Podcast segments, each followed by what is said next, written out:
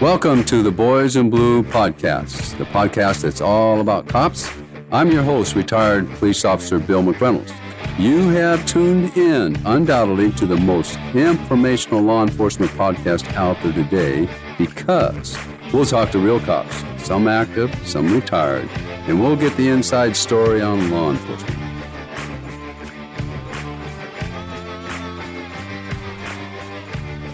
So, again, I'm your host of the Boys in Blue podcast, retired police officer Bill McReynolds. And we are so fortunate to have one of a very close friend of mine by the name of Larry Minturn. He's a deputy sheriff with the Pierce County Sheriff's Office in Washington State. Larry, how you doing? I'm doing fine this morning, Bill. Well, I am staunchly seated behind the stainless steel titanium microphone here in the Boys in Blue podcast studio in Mesa, Arizona. Now, you're up there in Tacoma, Washington. And yes. Now, Larry, tell me, how long have you been a deputy sheriff uh, with Pierce County Sheriff's Office? Now, I want to preface that by telling the audience to hang onto their seat when you tell them. And also, yeah. remind folks that Pierce County Sheriff's Department's got a special place in my heart because that's where I retired from some time ago. So, Larry, how long have you been a deputy sheriff with the Pierce County Sheriff's Office? I've been there for uh, just shy of 50 years now. I've got uh, to go until July 1st, and I'll hit my uh, completion of 50 years. 50 years, amazing. And what is really astounding and how the time flies is you were one of my training officers when I was a rookie. That's just amazing. Wow. Very well. You must like that was a while ago. Yeah. And let me just say this right up front, Larry. And I say this from my heart. You were one of the best graveyard partners I ever had. I'm I mean that from the bottom of my heart. I always look forward to going to work. I knew you had my back all the time, and what a uh, wonderful experience it was working those graveyard shifts with you uh, back in the day, huh? My goodness. Wow. Yeah. Thank you, thank you, Bill. I appreciate that. You were yeah. you were a good partner for me as well. Well, we swung a few nightsticks in our time, haven't we? Yeah, yeah, yeah, yeah. We did. time or two. well, fact, tell me. I, I recall you saving my bacon one time with a little bit of a flashlight. Well, you know those those came in pretty handy, didn't they? Yeah. Yeah. That's um, well. Tell me, Larry, where what is your background? Where are you from originally? Well, I was uh, born down in Ashland, Oregon. I actually was uh, I raised uh, was raised in Eugene, Oregon, for the better part of my life until uh, after high school, and uh, moved on into the military. Hang on just a minute, Bill. Sure.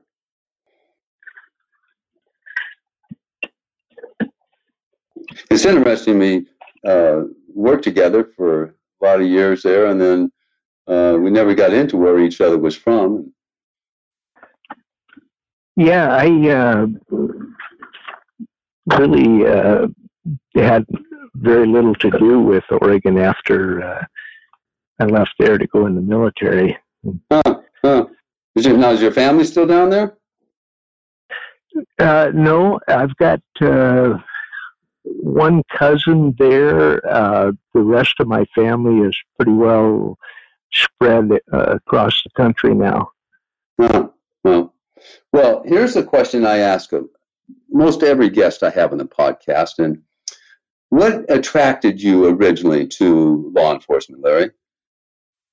Well, it was actually decided with the flip of a coin uh, when uh, I was um, out of high school and the Vietnam War was, you know, uh, pretty active at that time, and everybody had a draft number in those days, and I knew my number was probably getting toward the top of the list, so I decided to uh, enlist in uh, the Air Force as opposed to waiting for the draft. And ended up in uh, law enforcement in the Air Force.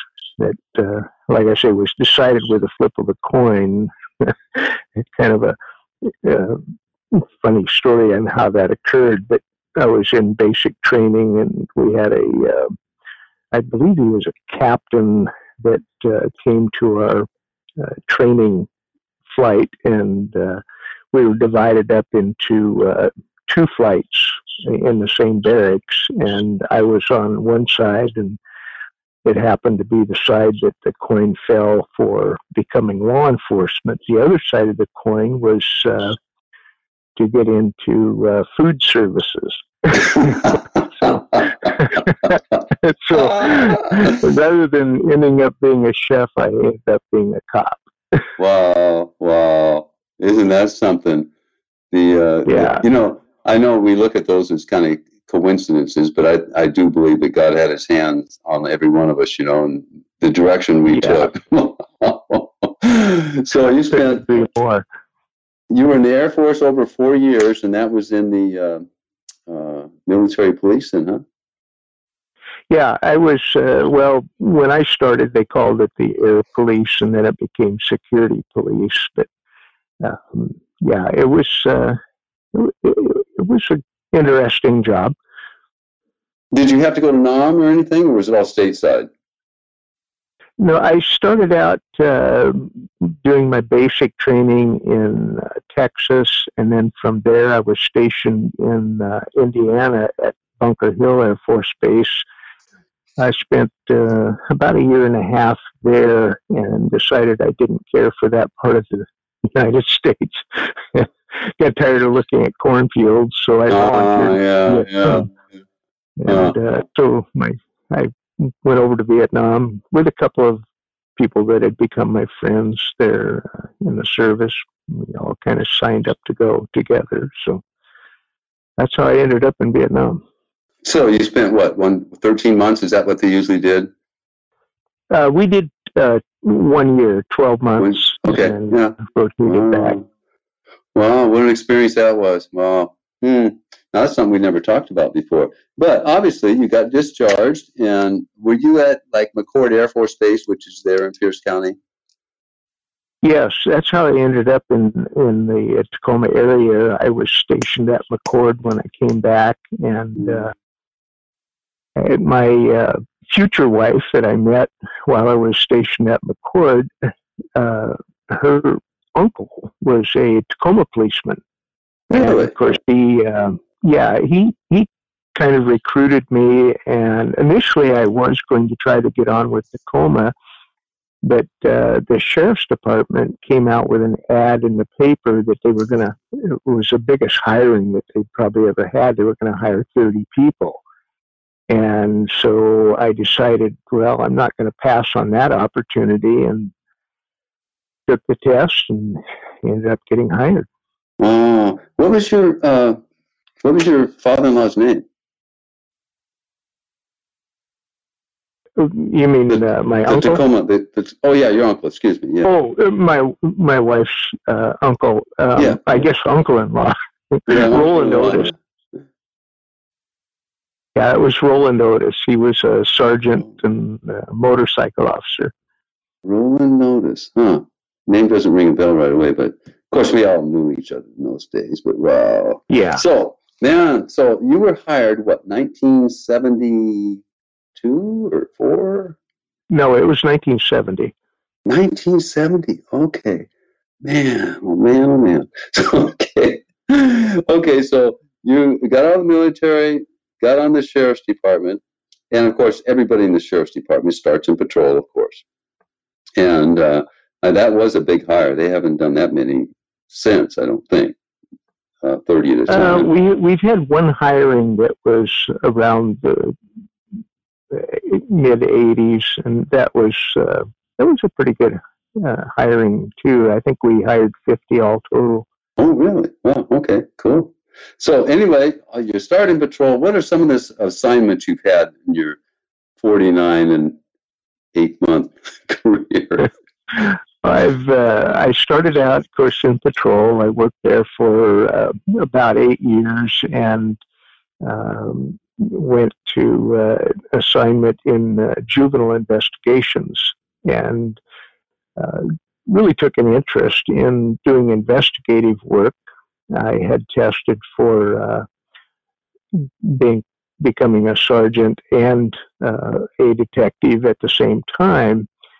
And I was just sitting on uh, both lists waiting to see what promotion would come first. And it turned out to be uh, detective uh, promotion. So I took that, and that was basically the launch of the lion's share of my career. So from detective now, what what is your current rank? You're a lieutenant? I'm a lieutenant, yes. Yeah. So you went from detective straight into lieutenant? Uh, actually, there was a change. Um, I forget what year it was, but they uh, changed the the title more than anything else. It was the same rank, but uh, they went from becoming detectives to detective sergeants. Okay. And I think it was basically because they wanted uh, the senior detectives to assume a role of uh, supervisory uh, as well as doing investigations so that we were supervising supervising the younger uh, detectives investigators. Okay so you go from detective to detective sergeant and then Correct. then the next step was lieutenant. Yes. Now how long have you been lieutenant now I was promoted in 1990. 1990. So you've been a detective almost 30 years. Wow. Yeah, wow. I've been a lieutenant for quite a while. yeah. So now, when you say detective, I mean, there's a lot of different uh, avenues there. Did you have homicides, burglaries, or were you in charge of the whole gig, or what was your assign? What was your uh, um, areas of responsibility as a lieutenant detective? I worked. I started out uh, working uh, property crimes, which is kind of the starting point for most young detectives, and from there uh, worked into. Uh, I did sexual assault, uh, juvenile uh, um, victim type crimes for seven years, and along the way worked homicides, worked robberies, worked uh, pretty much anything that came down the pike. Um, we had primary assignments, and then uh, we would also work other things as well. Um, did that until uh, I decided uh, I wanted to go into arson investigation, which kind of interested me at the time, and I uh, worked in uh, arson investigations for about ten years. Oh, really? Huh.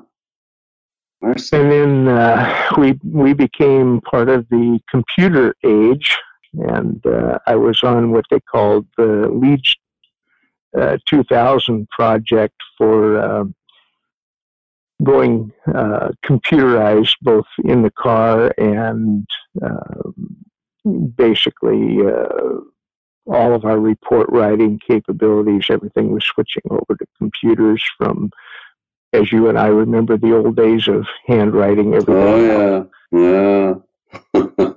and so I worked on that project for a, a, couple of years until we finally got uh, up and running, and I was uh, in an administrative assignment uh, as a lieutenant initially, and worked on that project for the lion's share of my time.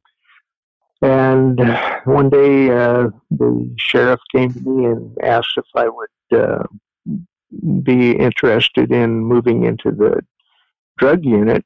And at the time, they were in need of uh, a supervisor because the one that they had had gone out on a medical disability. And so I told him, sure, I'll give that a shot. Ended up uh, spending nine years in the drug unit. Wow. supervising that unit. Huh. Wow. Well, so arson to drugs, and that's a whole. And not only that, you it sounds like you were like a halfway IT guy. You were the go-to guy for the computer stuff. Yeah, uh, we were uh, as far as the computer stuff went. Uh, we were kind of the cutting edge at the time because it was all new, and uh, we wanted to make sure that uh, we thought it through well. And and as it turned out, it uh, became a pretty good uh, program for us. Sure, you know, uh, I don't know how many departments have gone got this uh, software with all the bells and whistles, and boy, it's had unintended consequences. and to start all over a couple times. Boy, yeah, yeah that it has. Yeah. Uh, so now, of those assignments? Which one did you enjoy the most, Larry? I mean, like arson to drugs and property crimes. I uh, I think probably the uh, arson investigation uh, was very interesting to me um, because of the technical aspects of it and ha- and actually getting to go to some pretty specialized schooling. Um, that that was probably one of the most interesting arenas that I worked in. Um, but I, I, I, actually kind of enjoyed everything. Um, sexual assault and juvenile abuse cases. Uh, that was um, interesting, uh, but it also kind of wears you down. Sure, I, sure. You know, you know, seven years. yeah, yeah, seven years in that unit was was plenty of time. Oh my gosh, yeah, yeah. And then well, I had uh, one other uh, thing that I got involved in. Uh, I uh, went to some schooling to become a uh, forensic artist. Oh, I remember I, that. I did that for a number of years, uh, sketch artist, forensic artist for the department. So you would take a victim and have them describe what the suspect looked like, and then when I watch the news at night and I see this caricature of a what the suspect probably looks like, that's what you did. You drew that drawing. Yes. Wow. Huh. Did you have any artistic ability, or was that that just something that they kind well, of teach you? I had been uh, interested in art. In fact, I had taken a, an art course uh, following um, when I got out of the military, I was uh, about midway through the course and finished that up. Uh, I had always been interested in drawing and painting. Um, I think I started developing an interest as early as grade school in that. I like to do that. So. Mm, that's interesting. Wow. Well, I know, Larry, it's just all the graveyard nights we spent riding around, I didn't know all this stuff. I guess we were so busy going from call to call, we couldn't that sort of thing.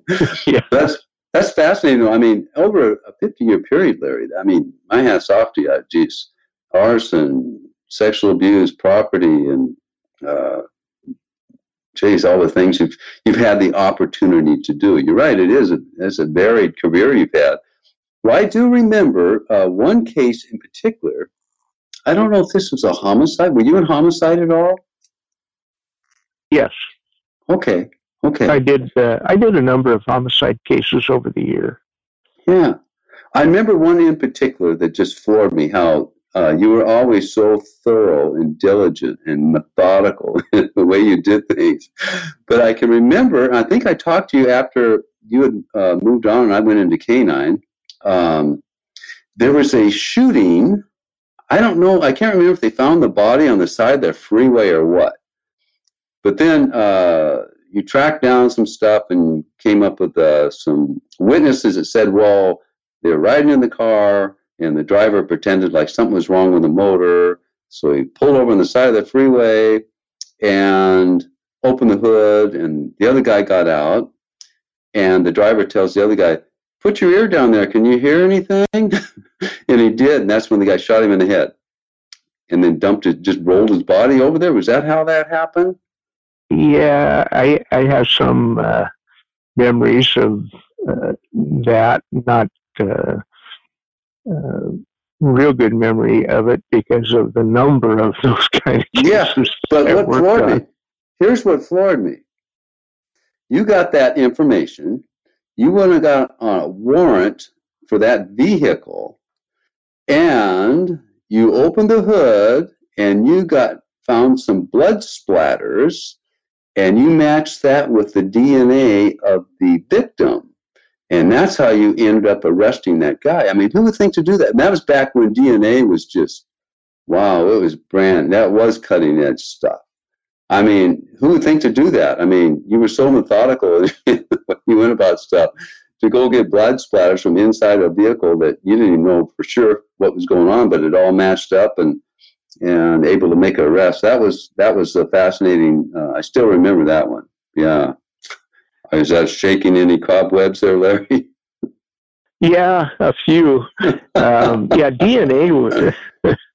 when uh, when DNA became uh, well, in the beginning, it was very expensive, and very few agencies did many cases with DNA. But as it became more affordable, um, boy, what a what a change in uh, law enforcement that has been. Oh my, yeah, yeah. Of course, of course, now with all the cold cases, uh, DNA is you know coming to rear its ugly head for some people who have committed crimes you know 20 30 years ago. Now it's finally catching up with them. Cold cases absolutely. Boy that's a good thing. I'll tell you you know and the wonderful part about that is to me anyway uh, none of us like to see injustice done. And how many of these poor saps are sitting in the can? They were innocent all along. And the cold yeah. case reveals someone else did it. And, oh my gosh my heart goes out to those guys. Oh boy. But anyway it's a good thing. So now, Larry, you and me could tell war stories on our calls together for three days. But I specifically remember the very night that I made probation. And you and me are working graveyard, and I remember our sergeant was Gary Smith. And he came over the radio at midnight and he says, Congratulations, Deputy Bill McReynolds, you've made probation. One year, you know. So, and yeah. that was the night we got into a little scrape. You remember that? Would you like to relay what happened on that night? Yeah, I remember that quite well. Um, I, I know we were at the time we were up in uh, that area between Fircrest and uh, unincorporated Pierce County, which is now a city of University Place. And you know, I, as I recall, it was like I don't know, two, three, four o'clock in the morning, and um, we saw a guy walking down the side of the road, and he had a white cane. So we assumed that he probably was visually impaired. And I remember pulling up beside him, uh, and we, you were on the passenger side and rolled the window down, and we asked him, uh, "Hey, can we give you a ride?" assuming that uh, it was not the safest thing in the world to be out there at that time in the morning in that lonely stretch of the road. And uh, I remember he took off running, or it, it, at least picked up the pace, and we pulled up beside him again. And, and then uh, at that point, uh, he cut and run, and both of us bailed out and started chasing him. And I remember him throwing things uh, aside as he was running, emptying his pockets out, which later on turned out to be some marijuana or I, re- I, I recall it was drugs and may have been some other things as well. But I remember when we caught up to him, uh, he spun around and at the time he had a little um, handgun and I don't think either one of us realized it because we were yelling at him at the time, you know, to drop the gun. And we had drawn down on him. And then at one point, he tossed the gun aside and took off running again. Um, I, I think I caught up to him and grabbed him, put him in a bear hug, and uh, he had this white uh, rod with him and he kept trying to poke me with it. And then the next thing I knew, a flashlight came down in front of my eyes and hit him on top of the head, and he went down like a sack of bricks. And that was uh, when you had uh, sprung into action and uh, put him out, put him out of action. And I, I remember after the fact, somehow we found out that the whole time he was standing there with the uh, gun pointed at us, he was squeezing the trigger. But apparently, he had forgotten that uh, he had taken the bullets out and had those in his pocket. Uh, they weren't in the gun, fortunately for us. But, uh, yeah. I think we used a lot of restraint there. Well, I tell you what, I sometimes I ask myself, what if we'd shot? I mean, would you be justified? What would have happened? And we would have been justified for sure, but you just never know what what uh, the ramifications. You shot a guy with an unloaded gun. Well, how do you know? You know, gee whiz. Yeah, well, I, and I, I think you were probably of the same mindset that I was. We never wanted to have to shoot anybody in our career. Um, now, tell me, Larry, you know, let me ask you something because I've asked myself this question over a lot of times. If that happened today, would you shoot? Um, I think uh, under the same set of circumstances, uh, it would be a more of an inst- instinctive reaction because that's the way we've been trained for years and years now. I mean, I was kind of young in my career, and you were certainly young in your career when that happened. But I think uh, in today's environment, we probably would have opted to have shot him. I think you're right. And, you know, I look at it and I think, well, uh, that was pretty selfish of me for the simple not to shoot because to protect my partner, but also for my family. What if I got shot? I owe it to my family to go home at night. you know? yeah. But it was so it was totally unexpected, and I I can remember uh, at the time I was carrying a 357 four inch revolver, Smith and Wesson, and I remember yeah. when it, we realized that he had a gun. I probably could have outdrawn Wider, John Wayne, and Billy the Kid all in one thing. I don't even know where my gun came from. It was just there in his face. Yeah. You know, drop the gun, drop the gun. And fortunately, he did. And um, but that that was quite a uh, baptism on fire on the night I made my probation. Yeah, but I want to relate. Uh, see if you remember this one story. This was now, you know, war stories are so fun. I remember we got a call of uh, someone beating on our door. It was like two in the morning again, something like that. People said, "This guy's he's drunk or something. He's beating on our door." So we get there in a neighborhood, and here's this uh, big, tall black guy, and he's got really intoxicated so we get him out to the car there, and, and I remember I'm you're shaking him down, and I'm standing there. You're patting him down. You go from you know from the top to the bottom. He's you know we don't know this guy, and uh, the last thing you did after you you patted him down, shoulders down, ankles, and I'm standing there, you know, so in case he makes a move or something. he had one of these big floppy hats on. Do you know where this story's going, Larry? I think I do. you pulled his hat off, and he had all these patches of hair missing on his head. And you said, What's yeah. going on there? And he says, I got scabies, man.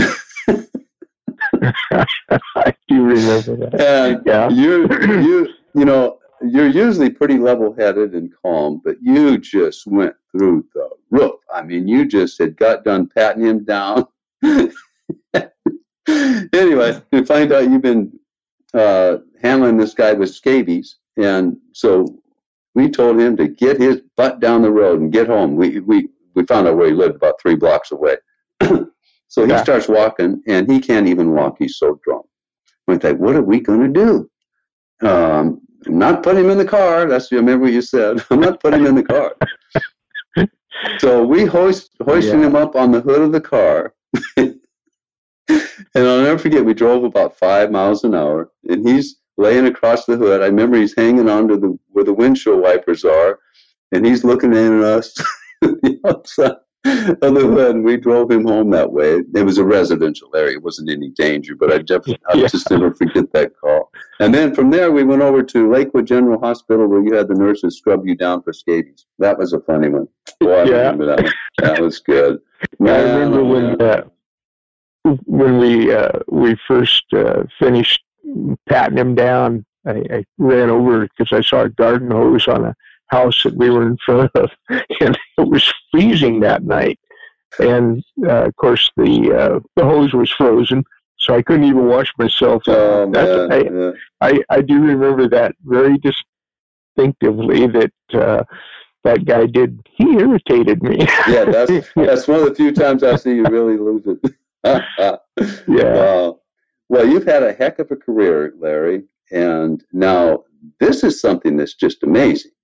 Your son grew up, became a deputy sheriff, did his 20 or whatever it is, and retired.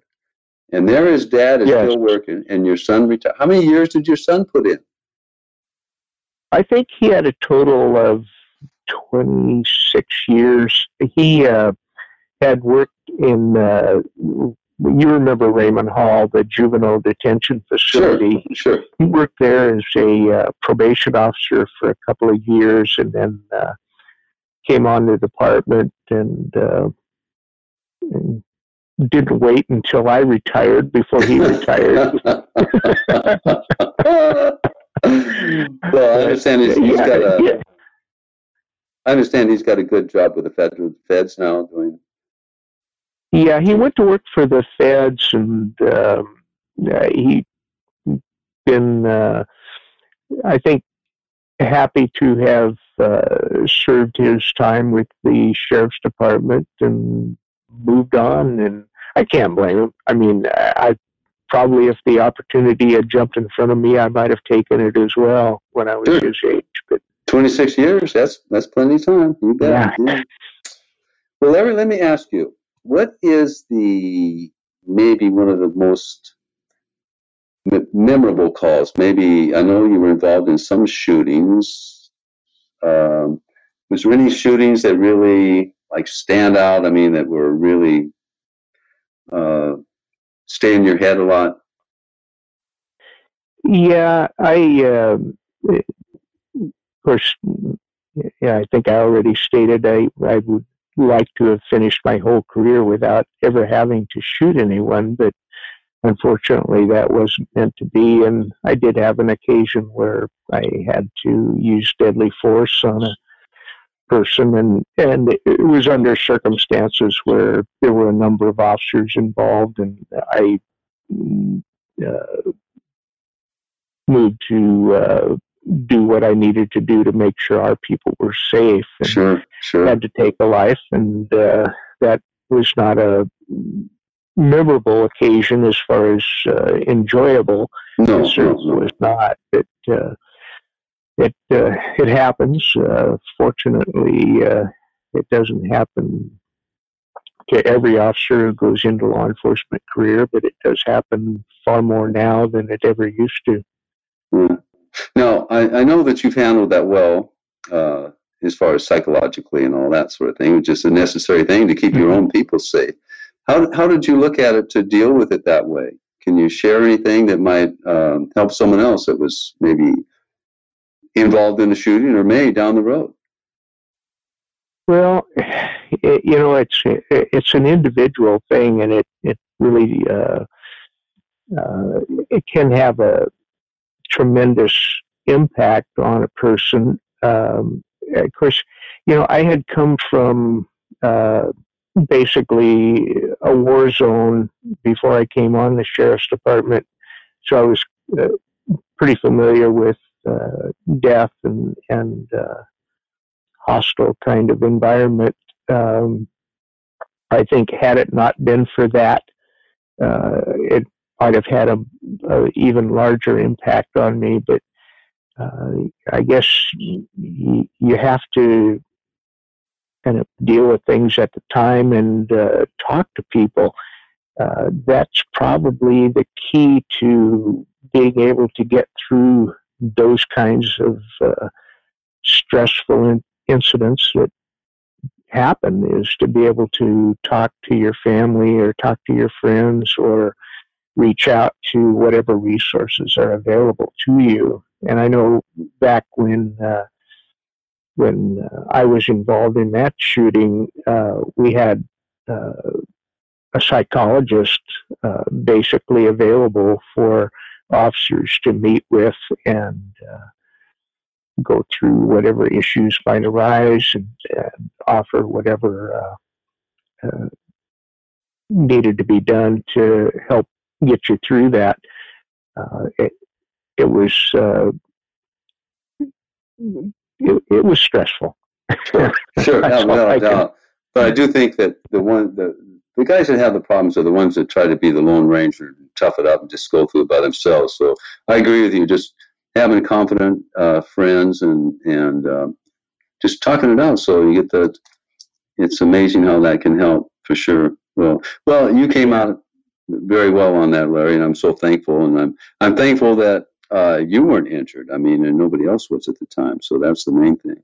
Well, Larry, we're getting kind of towards the end of our interview here, but let me ask you: Is there anything you would have? You've had a varied career and had got to experience a lot of things. Now, was there anything that you would have changed or done differently? You know, I've thought about that quite often, and I really don't think that uh, well, first of all, I I thoroughly enjoyed my career as a whole. Um, there's always, you know, a couple little bumps in the road, but uh, I've enjoyed it. I uh, I would, if I were to have the opportunity, I would do it over again. There you go. Yeah, I, have, I wouldn't have any reservations. I suspected that was going to be your answer as evidenced by the fact that you've been there almost 50 years. well, Larry, I'll tell you, uh, very quickly, what do, do you have any long-term plans for retirement or anything like that? Well, I do have a lot of, uh, I guess, what you call honeydew projects oh, okay. that have yeah. been stacking up over the years. Yeah. So I probably got uh, a little bit of time cut out to do that, and then uh, my my uh, recreational activity. I like to fly fish, and I've okay. done that for ever since I was a kid, and so maybe a little bit more time to go out and hit the streams when I want sure. to, and uh, basically just trying to enjoy life. Life is good. It wouldn't surprise me if I turn around and hear, I'll hear someday you're still there with 55 years of service. Who knows? But we'll see. but anyway, listen, Larry, yeah it's been such a pleasure to be able to catch up with you again and, and, and talk. And I'd like a commitment from you that we could do a part two sometime for the simple fact that we just scratched the surface. I mean, we could spend a whole thing on arson and homicide and all that. Those are fascinating stories. And you probably forgot more of them over the years than you remember. But you yeah. commit, I'd like you to commit to come give me a part two interview sometime. Would that be, would that be um, amenable to you? It certainly would. Okay. I'd uh, really enjoy it. Well, listen, thanks for coming on the Boys in Blue podcast. Um, it's all about cops, and I tell you, um, I try to narrow down to real cops, and I found one today, Larry. So thank you so much. And listen, I'll be thank up in you, your Bill. area, and uh, we'll grab a, go get a fly fishing line wet. Okay. Hey, you stay safe. Okay. Thank you, Larry. We'll talk to you again. All right. Okay. Bye. Bye, Bill. Thank you for listening to the Boys in Blue podcast. Again, I'm your host, retired police officer Bill McReynolds. Boys in Blue comes out every other week. Subscribe to the Boys in Blue wherever you get your podcast. If you listen on Apple Podcasts, please do us a favor. Give us a five star review and let us know what you think.